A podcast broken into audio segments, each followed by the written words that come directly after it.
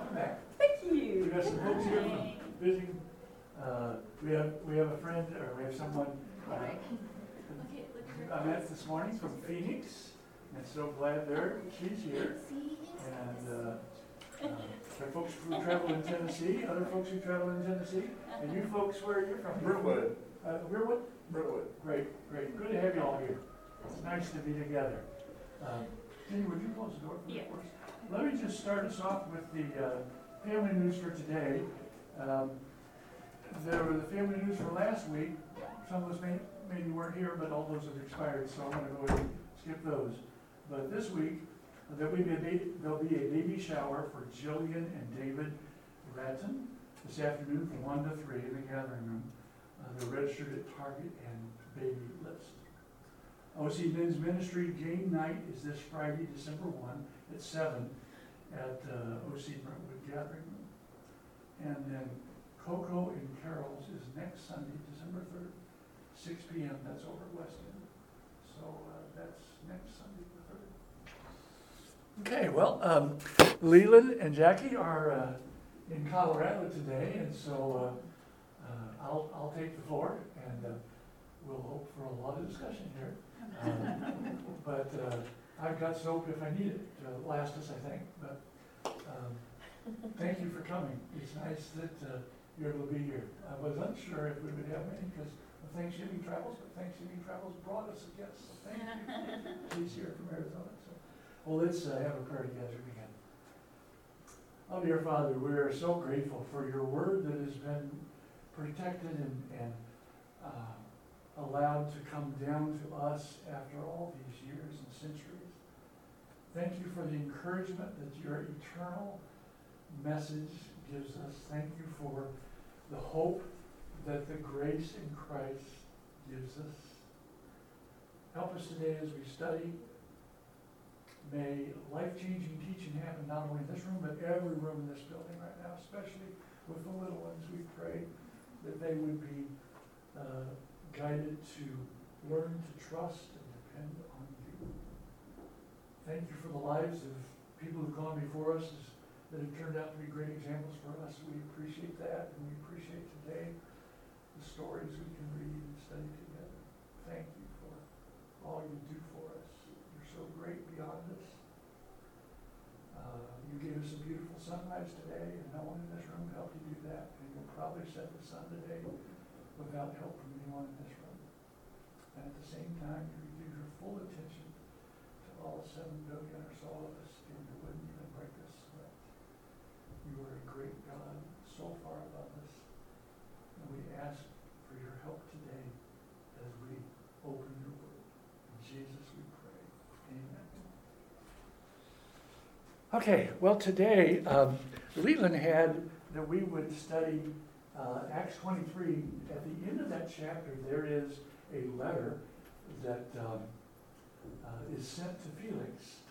Uh, but there are so many activities that happen in Acts 23. I thought, I really don't want to fast forward through those. Since we've got the time today, I think, let's take some time to think about this. Now, um, you remember a few weeks ago, we were talking about how Peter, how Paul wanted to get to Jerusalem by Pentecost. He came to Jerusalem, I think last week, if you were here, I listened to the recording, but it cut off after a while, so I'm not sure how much you were able to cover. But last week, you remember that Peter, excuse me, Paul arrives in Jerusalem in time for the Pentecost. And James, he meets with the elders and James, and James says, uh, I, I believe Paul probably had some idea of what he'd like to do, what he'd like to uh, have happen. Uh, Yes, sir, you bet, it, that's right.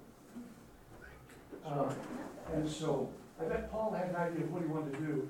James, kind of like we saw before, kind of gives a, uh, alternate, um, way of thinking about it. And James asked Paul to just kind of lay low for a while.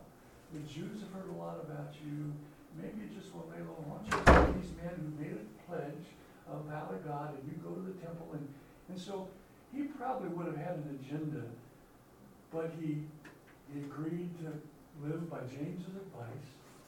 And I want to think about the week that, that Paul had had. why, why did he lose his cool? He's in front of the Sanhedrin, and um, I want to put the week in context. Uh, this is with the help of Swindoll. To understand Paul's of mind, let's recall recent troubles. So far this week, he has been beaten by a mob, chapter 21, bound in chains, chapter 21, his death demanded by a group of angry, zealous Jews, chapter 22, and come in the hair's breadth of being scourged in chapter 22. All that has happened this week. And then he stands before the Sanhedrin. And uh, if you read, you remember that the way it all came down, uh, he basically said, um, I can say confidently, I have lived, I have lived with a clean conscience before God my whole life. Which caused the high priest, Ananias, to uh, say that sounded like blasphemy. And he, he asked the people standing next to him to slap him in the mouth. Paul has had a terrible week. I think he's frustrated. And he came to Jerusalem hoping for certain things, and James says, why don't you just lay low? Why don't you just be a little bit quiet? He's had all this happen, and now he's slapped in the face. I think he resu- re- I think he re- responds in a human way. We see his humanity. He kind of barks back and says, "You you claim to judge me by the law. You're the you're, you claim to judge me by the law, and you break the law because basically you punish me before I you I you punish me before I've been convicted. That's where the high priest has broken the law. And then the people stand around and say, you know, you just you just said bad things about the high priest. We see his humanity in his knee-jerk response. He's frustrated. Somebody just slapped him in the mouth. That's a very rude thing to do, right? And then we see his humility. He says, I shouldn't have done that. Because in Exodus, not in Exodus, I'm sorry. Yeah, in Exodus. The Exodus says you should not speak against the leader of the people. His humanity and his humility. That's going to be a key. I want to land on that humility here later on today as it might apply to us. And then we see his hope. He says, I'm on trial here today because the hope of the resurrection, which is like Jenny and I and Debbie were talking about this on the way today, is like he's lobbing grenade. He knows, he knows, he's, he can't win with this crowd. Remember, he was a Pharisee. He was a son of a Pharisee. In fact, when he says that he um, even was acknowledging and agreeing to have Stephen stoned, he, you know, he's part of the uh, Sanhedrin. He may have voted to have Stephen stoned. He may have known these people. It's probably been 20 years. But he may have known some of these. He said, I'm a Pharisee of a Pharisee. I have lived a clean conscience before God. I am still worshiping the same God that you worship. And they, they of course, aren't happy with this. This, this, this uh, poster child Pharisee that was part of the Sanhedrin has now switched camps. And 20 years later, he's, he's calling them to repentance, right? So it's, uh, but he talks about the hope, which is a lobbing of a grenade, because there are two types of people there. We'll talk about that in a second. And we see his courage. His courage is going to come from the Lord. It's, it's interesting, the story, just the way it all happens. I love it. Paul's humanity as an outburst, his humility, Exodus 22. They're both wrong. The high priest was wrong for slapping him welcome, welcome, come on in. Glad to have you. They were both wrong. The high priest was wrong because he punishes him before he's convicted. And then Paul was wrong because he spoke against the leader of the people. But let me back up a second. Did he, how, why is it he didn't know um, the high priest? How is it he didn't recognize the high priest at this point? Sounds like, like sarcasm to me. Well, it could be a little bit sarcastic. You'd fit I with think you're right. Different people theorize, let me try these different theories on it. One is that Paul was, had poor eyesight, and maybe he couldn't perceive.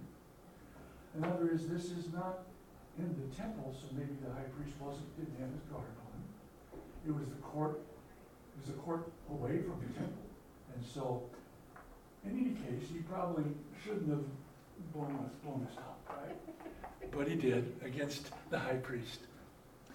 Uh, And they, of course, the high priest thought it was blasphemy.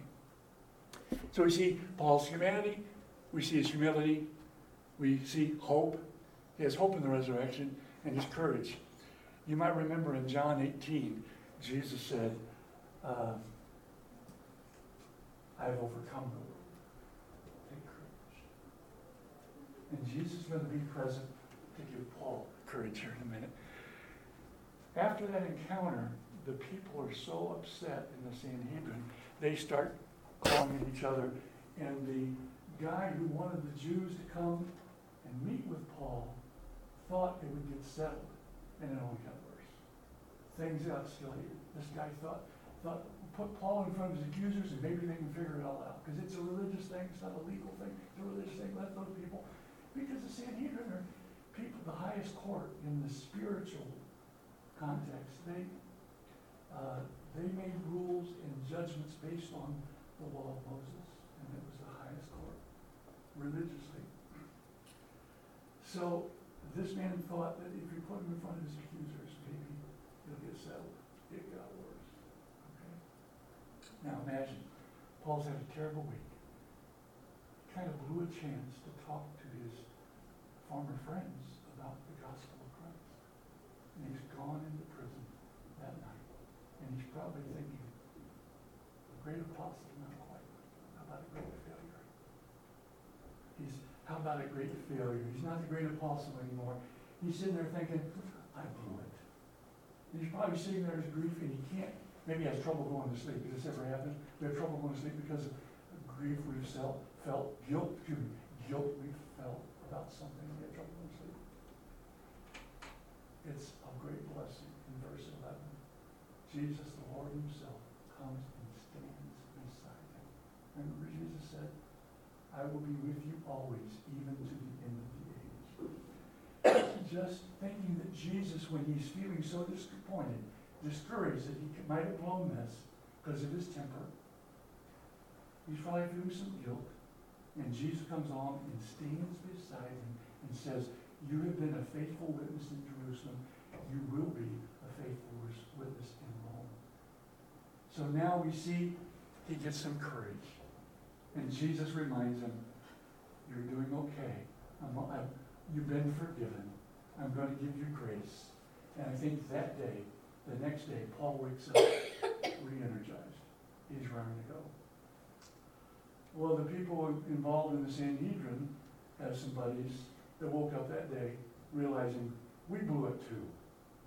We were supposed to put him on trial and we started fighting and nothing got accomplished. So 40 guys decide to take a vow. We will not sleep until Paul breathing no more. We will not eat, we will not eat until Paul is dead. So the morning that Paul wakes up with now renewed courage, they wake up saying, we're gonna take care of this ourselves. Here's what we'll do.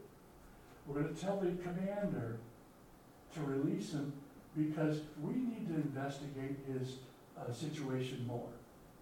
We're gonna give, give him the idea, we're gonna investigate this more. And then, before he even gets to it, we've got forty men who've taken a vow, and they'll take care of things real quick. And you don't have to worry about it. You won't be involved, Sanhedrin, you won't be involved, we'll take care of it. Because killing somebody is a pretty serious crime, right? But they were willing to probably go to their own death to think that they could kill Paul. Then, God works an amazing thing. Before we get there, we should talk about the Pharisees, I guess, and the Sadducees. The Pharisees believed in oral tradition was valuable, as valuable as the, as the uh, written scripture. They believed in the uh, angels, spirits, resurrection. They believed in those sorts of things. The Sadducees didn't. They didn't think oral tradition is anything. They didn't believe in the supernatural. They were kind of the rationalist. Okay? And that's really what caused the problem because the Pharisees, who Paul used to be one, said, you know, well, maybe an angel did talk to him and maybe we should listen to what he has to say. Which, of course, the Sadducees didn't buy any of that. So they they caused the big ruckus, of course. Okay. Well, Things didn't cool down that night. The Lord appeared to Paul and reassured him of grace and forgiveness. That night, 40 men took a vow to kill Paul. I love the Lord's elaborate plan to help him escape. You know, uh, I was talking to Debbie the other day, and she said, you know, in fact, Paul could have walked out just fine because he didn't need the Roman soldiers to lead him out of town. He had Jesus on his side. And I like what one writer says, you know, 200, uh, so we meet Paul's nephew. This is an interesting series of events God has arranged. We meet Paul's nephew. We don't know anything about him. Some people say he may have been sent as a spy of the church. Uh, he may have heard these 40 men figuring out what they're going to do. Whatever the case is, he makes his way to Paul. He tells it to Paul. Paul calls the commander over, calls the officer over. Please take this young man to the commander, the governor, or not the governor, but to the commander, uh, the tribune, and and then he goes to the tribune. The centurion takes him to the tribune. The tribune stops everything. It's interesting. He stops whatever he's doing. He takes the nephew off the side and says, What is it you want to tell me? And he finds out about the attempt to, uh, the plan to kill Paul. Okay? And we talk about more than conquer. Talk about overkill. Good night. Listen to this. He gets, he, he calls, this, this, this man is probably over a thousand people. He calls a thousand soldiers. He calls two centurions, which means you have access to 200 soldiers. I want 200 soldiers, 70 horsemen, and 200 spearmen to accompany Paul, to escort Paul out of town to Caesarea. Okay? Well, you know, that doesn't sound like uh, the 40 are going to have much chance against, against 470, right? 470 against 40. It's like this commander is going to let those Jews know you're not in charge. We're going to protect this Roman citizen. And if you guys can't settle your fights, you are not going to start a riot in our area because what happens to Roman leaders if a riot gets started in their area? Rome cuts them off. They're no longer they're no longer ruler. In fact, next next week we're going to see in chapter two, uh, 24, Felix. Paul was going to be before Felix, and um, that's a that's an interesting presentation. Crazy presentation, but it's an interesting presentation. Felix was removed after two years. He was uh, quite a character. We'll talk about him next time, and his wife. But we have 470 people leading one man out of town on his way to Caesarea. I like what one writer says. There are 471. The Lord was with him. There are 471 taking him to Caesarea. They go halfway. Some of them leave. Uh, they leave at nine at night. The night before, he would have been taken to the Sanhedrin and killed. The night before, nine at night, 470 people are escorting Paul out of town. And then the letter is sent to Felix with him. Interesting letter. We'll talk some time about Well, we'll talk here in a minute about that. Uh, but I should put pause now and uh, open up. What, what thoughts do you folks have? I know there's a lot of folks here, and thank you for being here. We're kind of surprised how many, we're wondering how many might be here on Thanksgiving Sunday. So we're glad you're here. So, uh, uh, Steve, uh, anyone, uh, thoughts are right here? I, I would have a different take. Go ahead, yes, yes. Uh, You know, Paul's brought before the Sanhedrin, right? And we could, we could debate whether it's okay to be sarcastic or not. I would vote for sarcasm naturally, my inner self. I say- I say, you know, you, you guys, uh, uh, and- and I think he recognized Ananias, You probably obviously. knew some people. I mean, he'd been kno- known uh, of Ananias for at least twenty years.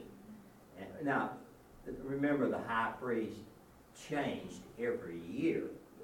So it, it traded back and forth between the son-in-law and Ananias and everybody else. So Paul knew who this was, and then when he was commanded to slap him on the face, that's when the sarcastic remark comes in. And, and, and so, uh, then they almost started a riot, and I say Paul now, whether this inspiration came from God or not, he knew that they were at each other's throats.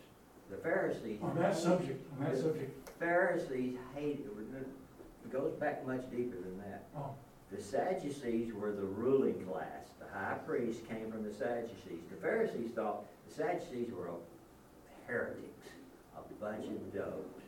And we're gonna make things right. So they had hated each other for a long time. So Paul, either from the wisdom of God or inspiration himself, his own experience maybe. I'm gonna, I'm gonna break this meeting up. And so he got them at each other's Yep. throats. And, uh, so they're, you know, w- we know the story then, and, and Paul's caught in, he could have taken that opportunity to, to escape while they were maybe, but I don't know about that. Sure. But, uh, uh, that's my take on that. That makes Paul, sense. Paul is, uh, Paul, Paul knew who these people were, and he set them off against each other. Yep. And, uh, Well, and it says that, it says he knew that he was talking to Pharisees and Sadducees, so he brought up the topic that would get them at each other's throats the quickest. Well, that's kind of the grenade you were talking about, Yeah. lobbing. Yeah, well, but he did it so that, I, I mean, it seems like he did it so he could kind of Make his make his exit, get And them, need get them protection. fighting with each other. Well, he, he, he, he, I, I- I guess in God's plan, he wanted to get back to Rome. Was this a grand strategy from Paul to, to, to, uh, uh, fulfill God's plan to get to Rome? Because we, we, we, we, we knew that when he was up in Antioch, he was going, he wanted to go speak to Rome. He got a free trip out of it. Now, it took him several years to get there. Yeah, yeah, But, uh, uh, you know, that's right, good. Yes, other. I'm just trying to picture what it would be like. You, you would hope, if, if he's Paul, he's hoping he's gonna get out of town safely. But to be taken out and see almost five hundred people to escort him, I'm just trying to think of what that would be like to, to look around and go, wow. You know, think just about- for me? Think about his escapes. One time he's let down a window in a basket. Another time the people at Ephesus, the elders of Ephesus, are crying all the way to the shore as they escort him. Now he's getting a Roman escort. Yeah, that's amazing. Uh, Debbie, you're saying, Well, I just think, he uses his citizenship well. Mhm. You know, he is, he is a Jew, he was an ex-Pharisee, but he's also a Roman citizen, and when it's, when it serves to further the gospel, he's not afraid to trot that pony out either. You know, he becomes he's- a Jew to the Jews, he becomes a Gentile to the Gentile, whatever, whatever. we're- we're- I- you know, when I, when you're presenting the story in Bible class, you tend to put the Sanhedrin up in, or up in front, and he's standing in front of them like our court. We tend to visualize our courtroom, but I feel like this was a whole, I can see where he might not have known who's actually said smack Paul, Sure. Because it was chaotic. There were a lot of people around Paul, there, it wasn't just the Sanhedrin in there, there were other Jews, and they were all, you know, the guy was, towards the end, he said, oh, my land, I'm gonna kill him. You And there's a riot starting, so protection. he intervened, so this was a very chaotic scene. Good point, good point. I love the irony, uh, because um, the Tribune, or the, The officer, we'll call him the officer. yeah, the officer that was with Paul in this, in the Sanhedrin, he, he sizes up the situation, and instead of becoming the jailer, he becomes the protector. Mm-hmm. And by providing four hundred and seventy people, and, you know, and giving mounts for Paul. Yes, So he had fresh horses. He's basically putting him in a Cadillac and, you know, taking him out like a king. yeah. it- He's not in it's- chains being drugged. It, it's kind of like Mordecai and. uh, Esther, just Yeah. Haman, Haman having the parade. That Mordecai. wonderful That irony. is so funny. That irony is so funny. That's right. Well, and one of the questions that you had up there, we didn't mention was, what, what he said initially could not have been interpreted as blasphemy by many people. Mm-hmm. I mean, he basically just said, "I- I've, I've got a clear conscience. Yeah. I mean, that must have been a bit of a shock, felt it in the mouth after saying, hey, I- I've been okay. I'm, oh, yeah. What did suppose happened to the people? They said, so did forty people die? I, I mean, when he says, we will not eat or drink, and then Paul gets taken a hundred miles They're away. like, oh, crap. So can we just start. I mean, what happened to them? It Can you does. get out of a vow or When, an oath? yeah, uh, Swindoll says, um, after this, when they realized they were trumped by four hundred and seventy people, yeah. uh, they were hungry and mad. Uh-huh. And uh, remember, Jesus in the Sermon on the Mount talks about how, you know, you, you say you can't break a vow, you shouldn't break, he says, don't break a vow. But it's okay to break a vow if it's on the gold in the temple, but not the temple itself, or the break a, you know. Apparently, there was a system of getting out of a vow. It wasn't very honorable, apparently, but they must have got out of the vow, or they starved to death, but I imagine they arranged to get out of the vow. And later on, a bunch of them will be called down, called up, yeah, called up to Caesarea, like Debbie said, about 80, 90 miles, um, to uh, testify in front of Felix. But uh, I, I love studying these stories, and we haven't even got to where Leland wanted to get to. Hope you're not listening. Hope you're not listening, Leland. Uh, but but um, I thought we ought to think about this letter to the governor. Go ahead and look at the last few verses of that letter. And um, uh, the things he says, or maybe things he doesn't say. A couple things he doesn't say. One is, well, first, he wants to save his own life. He doesn't want to let him know, he wants to let him know, I squelched a riot. Don't get rid of me, I squelched a riot. Because Rome had all kinds of spies. And if somebody didn't like you as a ruler, they could get word to Rome and something can come back, to you and you could be removed from your post pretty easily. Okay? And uh, as we see next week, Felix was removed from his, the Bible that, but history tells us that he after two years. But anyway, he, he saves his own skin. And notice what he doesn't say. He doesn't say, you know, regarding this Roman citizen thing, he doesn't say, I almost scourged him. When I found out he was a Roman citizen, I, I, I changed my mind. Well, he doesn't mention that. But he does, he does say this man was charged by the Jews and, and, and uh, I had to protect him and I did my duty. I protected this Roman citizen and those sorts of things. Um, let me read something here. I want to go back one. I got ahead of myself and I'm sorry. I like this. The grace of God can overshadow any of our guilt. Um, when we have gone, when we're going to bed, and we're trying to sleep, and we feel guilt. Um, let me read from uh, Ogilvie, uh, this paragraph. Belief in Christ's resurrection, that was the hope that Paul had. Belief in Christ's resurrection, the promise of our own sin in the source of lasting courage. Christ was not only vindicated by the resurrection, but clearly taught that through him we too would be resurrected. Death has no power over us. We are alive forever. But our realization of the resurrection does not have to wait until the moment of our physical death. When we surrender our lives to Christ, our self-control is crucified, and we are raised to a new level of intimate companionship and hope results. The high priest wasn't going to be humble and repent and say, I guess I did something wrong. Paul was willing to be humble, and he realized, hey, I said something against the leader of the people. That humility is what saves us. I like what, um, I, I wrote down a quote here, uh, I'll find it eventually, of, no, no, that's not, where did it go? Somebody moved it. Probably somebody didn't move it. Okay, I know where it's at. Um, But when we realize that we've been forgiven of our sin, what a blessing. What a blessing. Here it is, Paul Schmidt. Humility. It is not our mistake, it is not our mistakes that do us in.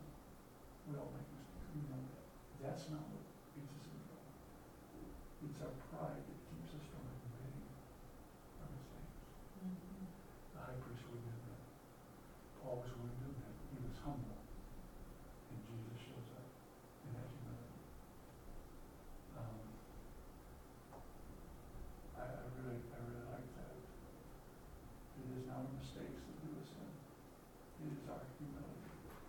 our is our pride.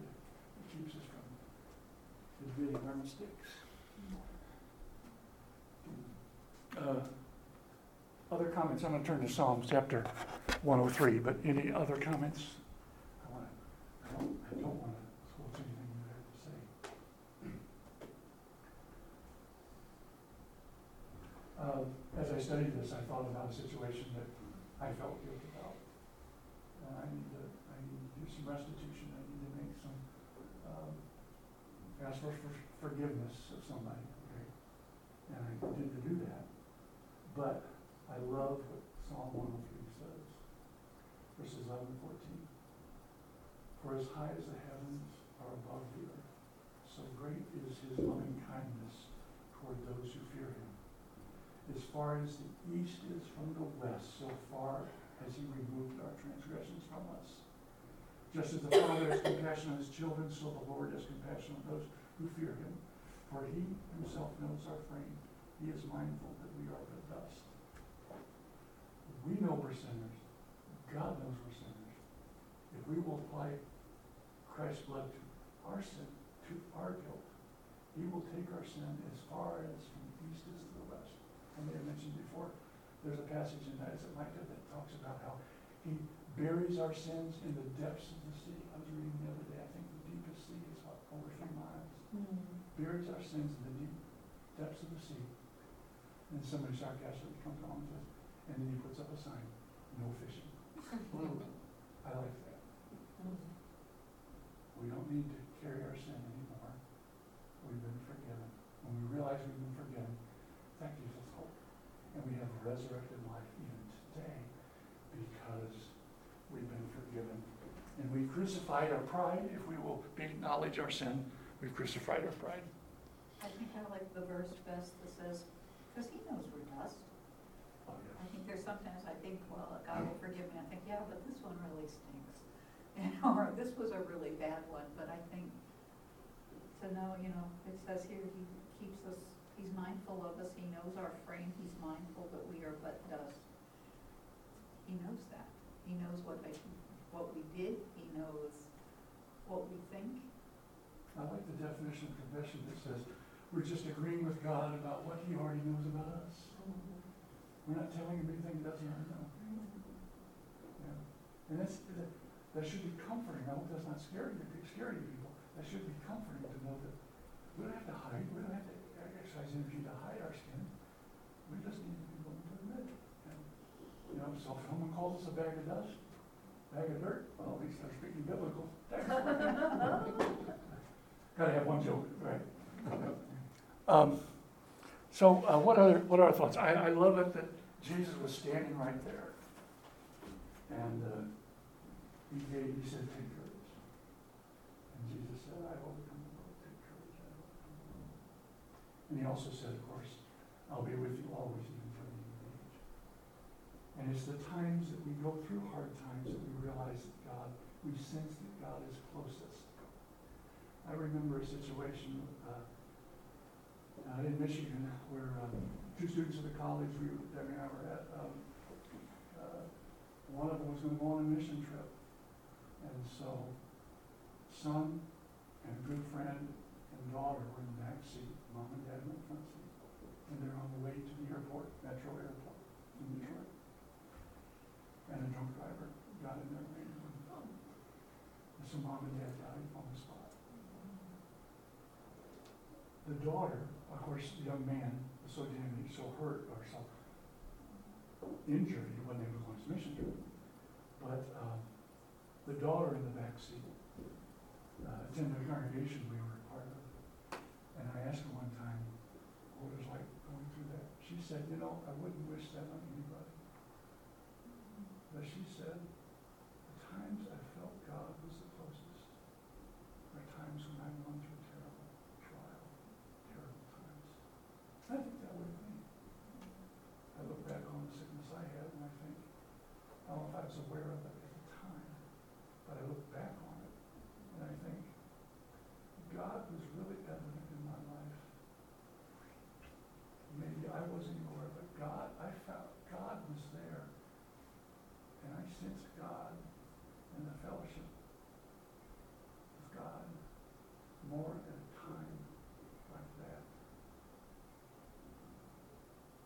going through maybe guilt or illness or saying goodbye to somebody we love or at the funeral. Having to say goodbye to last time I used to do a lot of funerals for people that didn't have any church connection.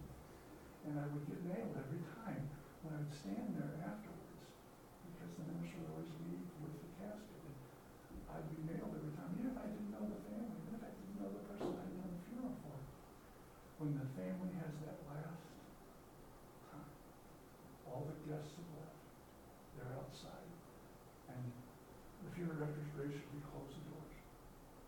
And the families have that moment, we've all been there, right? Right next to the casket, this close to the person we're saying goodbye to. And I always get nailed because uh, that is a very precious time. And uh, when I've been standing next to the casket, that's when I felt God's presence, maybe even more than everyday life. Well, and you keep using the verse, you keep kind of bringing in verses from like another place with the, and, and surely I'm with you always, even to the very end of the age, and, and, and, um, but he doesn't actually say that here, right? And so like, there's a piece of it too, where like you have to know what's been said. Like, this is almost just like a reconfirmation of Jesus to Paul, like, uh, like he, he wanted, to- like you, you mentioned, he wanted to go and testify in Rome. And Jesus is saying, hey, you know, like you did this here, you're gonna do this there. And he says, have courage, this is going to happen. But like if Paul didn't know the word of God before that moment, like this would have, uh, this would have hit different. But because he knows that like Jesus has said, hey, I'm gonna be with you through all of this. Like, cause Jesus, again, he doesn't say that here. Right. And he may have, he may have said it and Paul just held that close to his chest or something, I don't know, whatever, but like, Yeah, but it, but it, but he has to know what's already been said to really find, I think, the most amount of comfort in this moment here. And mm-hmm. so there's a, there's a level to which, like, we have to, like, remember, like, the word of God from even before this moment to make this moment really hold the, the strength of value. Good point. Yeah, verse eleven, there was one line there, the per, the first part of the verse I really like, Verse it says Jesus stood beside him, is that right? Stood near Paul, yeah. On the night immediately the Lord stood at his side and said, that's, uh, encourage. Good thought. Um, what other thoughts here? I, I, I have what time there? Three minutes. Others, others, we're so glad you're here. We've got some new folks today, thank you. Thank you. Yes, to you're Busy, and I wish you well in travel back to Arizona. You leave on Tuesday, I think you said? Yes. Okay, very good. That's good. Wish you well. Safe travels. Nice to have all of you here. Next week, Lord willing, Leland will be back and, uh, we'll kind of do the tag team thing again. And we'll get into chapter twenty-four. Here's an interesting exercise. Read how many words the lawyer uses to butter up Felix and how many words he uses to present his case. It's interesting. Uh, it's just Ratio. Ratio, yes, interesting ratio. Well, thank you, thank you all for coming, appreciate you being here.